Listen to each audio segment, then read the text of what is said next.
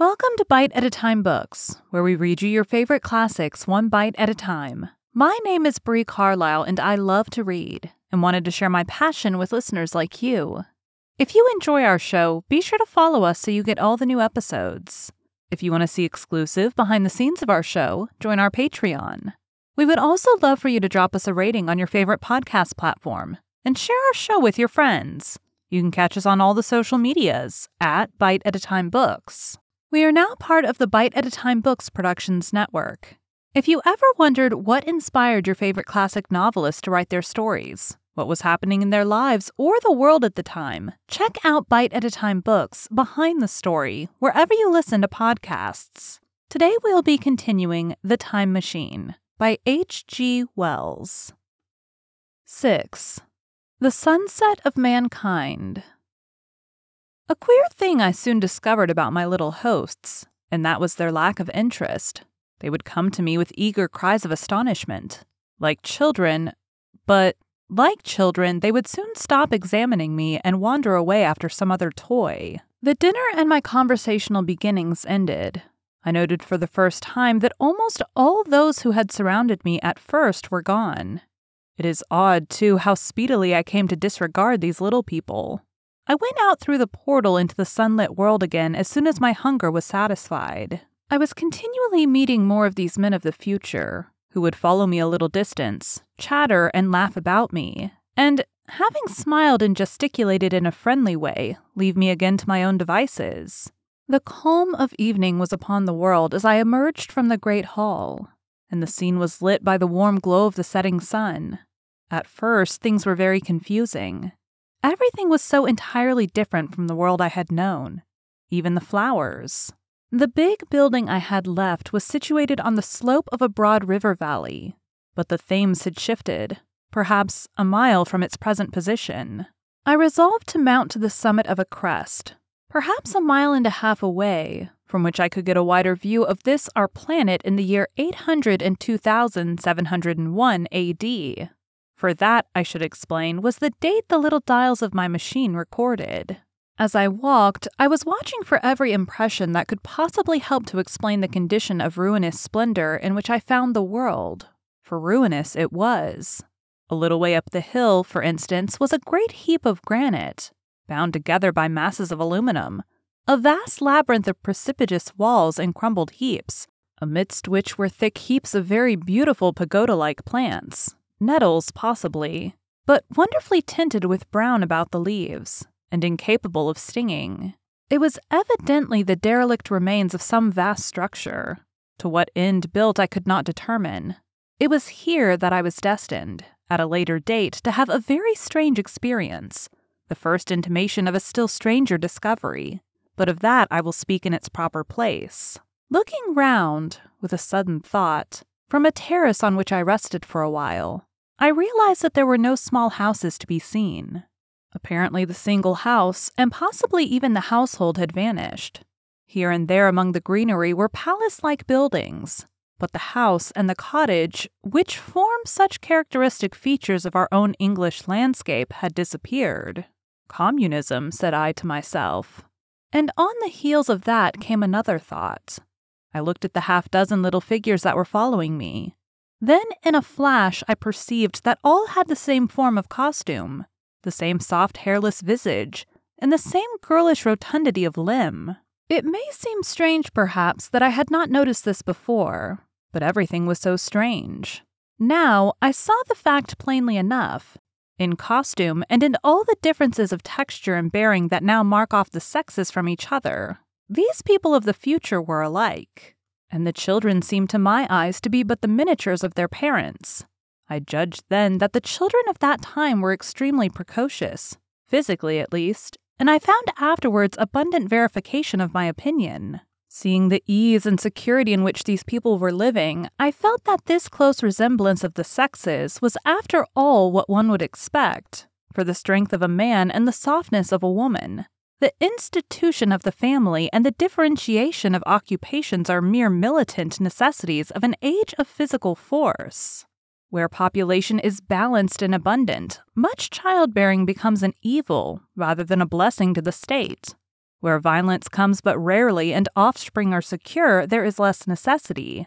Indeed, there is no necessity for an efficient family, and the specialization of the sexes with reference to their children's needs disappears. We see some beginnings of this even in our own time, and in this future age it was complete.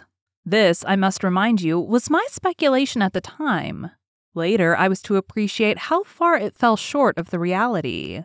While I was musing upon these things, my attention was attracted by a pretty little structure, like a well under a cupola.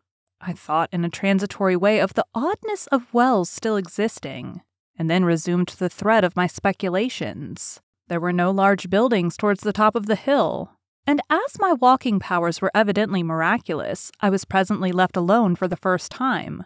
With a strange sense of freedom and adventure, I pushed on up to the crest.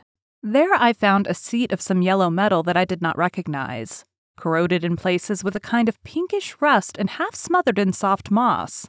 The armrests cast and filed into the resemblance of griffins' heads. I sat down on it, and I surveyed the broad view of our old world under the sunset of that long day. It was as sweet and fair a view as I have ever seen. The sun had already gone below the horizon, and the west was flaming gold, touched with some horizontal bars of purple and crimson. Below was the valley of the Thames, in which the river lay like a band of burnished steel. I have already spoken of the great palaces dotted about among the variegated greenery, some in ruins and some still occupied. Here and there rose a white or silvery figure in the waste garden of the earth. Here and there came the sharp vertical line of some cupola or obelisk. There were no hedges, no signs of proprietary rights, no evidence of agriculture. The whole earth had become a garden. So, watching, I began to put my interpretation upon the things I had seen. And as it shaped itself to me that evening, my interpretation was something in this way. Afterwards, I found I had got only half truth, or only a glimpse of one facet of the truth. It seemed to me that I had happened upon humanity upon the wane. The ruddy sunset set me thinking of the sunset of mankind. For the first time, I began to realize an odd consequence of the social effort in which we are at present engaged. And yet, come to think, it is a logical consequence enough. Strength is the outcome of need. Security sets a premium on feebleness. The work of ameliorating the conditions of life, the true civilizing process that makes life more and more secure, had gone steadily on to a climax. One triumph of a united humanity over nature had followed another. Things that are now mere dreams had become projects deliberately put in hand and carried forward. And the harvest was what I saw. After all, the sanitation and the agriculture of today are still in the rudimentary stage. The science of our time has attacked but a little department of the field of human disease. But even so, it spreads its operations very steadily and persistently. Our agriculture and horticulture destroy a weed just here and there and cultivate perhaps a score or so of wholesome plants, leaving the greater number to fight out a balance as they can. We improve our favorite plants and animals, and how few they are, gradually by selective breeding. Now a new and better peach, now a seedless grape, now a sweeter and larger flower, now a more convenient breed of cattle. We improve them gradually because our ideals are vague and tentative, and our knowledge is very limited because nature too is shy and slow in our clumsy hands. Someday, all this will be better organized, and still better, that is the drift of the current in spite of the eddies. The whole world will be intelligent, educated, and cooperating. Things will move faster and faster towards the subjugation of nature. In the end, wisely and carefully, we shall readjust the balance of animal and vegetable life to suit our human needs. This adjustment, I say, must have been done and done well. Done indeed for all time in the space of time across which my machine had leapt. The air was free from gnats, the earth from weeds or fungi. Everywhere were fruits and sweet and delightful flowers. Brilliant butterflies flew hither and thither. The ideal of preventative medicine was attained. Diseases had been stamped out. I saw no evidence of any contagious diseases during all my stay. And I shall have to tell you later that even the processes of putrefaction and decay had been profoundly affected by these changes. Social triumphs, too, had been affected. I saw mankind housed in splendid shelters, gloriously clothed, and as yet I had found them engaged in no toil. There were no signs of struggle, neither social nor economical struggle. The shop, the advertisement, traffic, all that commerce which constitutes the body of our world was gone. It was natural on that golden evening that I should jump at the idea of a social paradise. The difficulty of increasing population had been met, I guessed, and population had ceased to increase. But with this change in condition comes inevitably adaptations to the change. What, unless biological science is a mass of errors, is the cause of human intelligence and vigor? Hardship and freedom. Conditions under which the active, strong, and subtle survive and the weaker go to the wall. Conditions that put a premium upon the loyal alliance of capable men, upon self restraint, patience, and decision. And the institution of the family, and the emotions that arise therein, the fierce jealousy, the tenderness for offspring, parental self devotion all found their justification and support in the imminent dangers of the young. Now, where are these imminent dangers?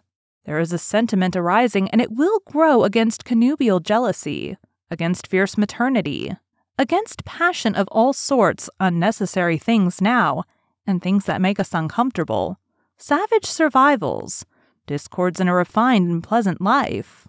I thought of the physical slightness of the people, their lack of intelligence in those big, abundant ruins, and it strengthened my belief in a perfect conquest of nature. For after the battle comes quiet. Humanity had been strong, energetic, and intelligent, and had used all its abundant vitality to alter the conditions under which it lived. And now came the reaction of the altered conditions.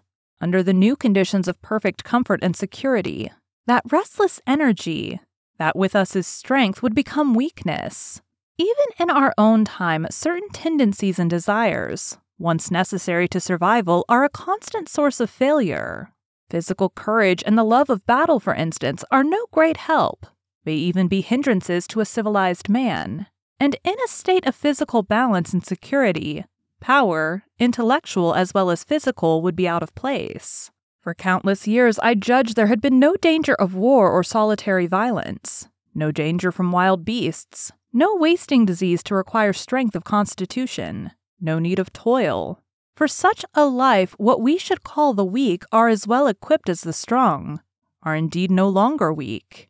Better equipped indeed they are, for the strong would be fretted by an energy for which there was no outlet. No doubt, the exquisite beauty of the buildings I saw was the outcome of the last surgings of the now purposeless energy of mankind before it settled down into perfect harmony with the conditions under which it lived the flourish of that triumph which began the last great peace. This has ever been the fate of energy and security. It takes to art and to eroticism, and then comes languor and decay. Even this artistic impetus would at last die away, had almost died in the time I saw, to adorn themselves with flowers, to dance, to sing in the sunlight. So much was left of the artistic spirit and no more. Even that would fade in the end into a contented inactivity, we are kept keen on the grindstone of pain and necessity, and it seemed to me that here was that hateful grindstone broken at last. As I stood there in the gathering dark, I thought that in this simple explanation I had mastered the problem of the world, mastered the whole secret of these delicious people. Possibly the checks they had devised for the increase of population had succeeded too well, and their numbers had rather diminished than kept stationary. That would account for the abandoned ruins. Very simple was my explanation, and plausible enough, as most wrong theories are. Thank you for joining Bite at a Time Books today, while we read a bite of one of your favorite classics. If you enjoy our show, be sure to follow us so you get all the new episodes. If you want to see exclusive behind the scenes of our show, join our Patreon. We would also love for you to drop us a rating on your favorite podcast platform and share our show with your friends. You can catch us on all the social medias at Bite at a Time Books. Also, be sure to check us on our website, www.biteatatimebooks.com. We are now part of the Bite at a Time Books Productions Network.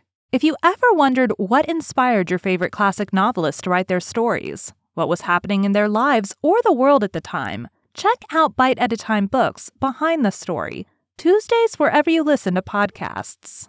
Again, my name is Bree Carlisle. And I hope you come back tomorrow while we take the next bite of the time machine.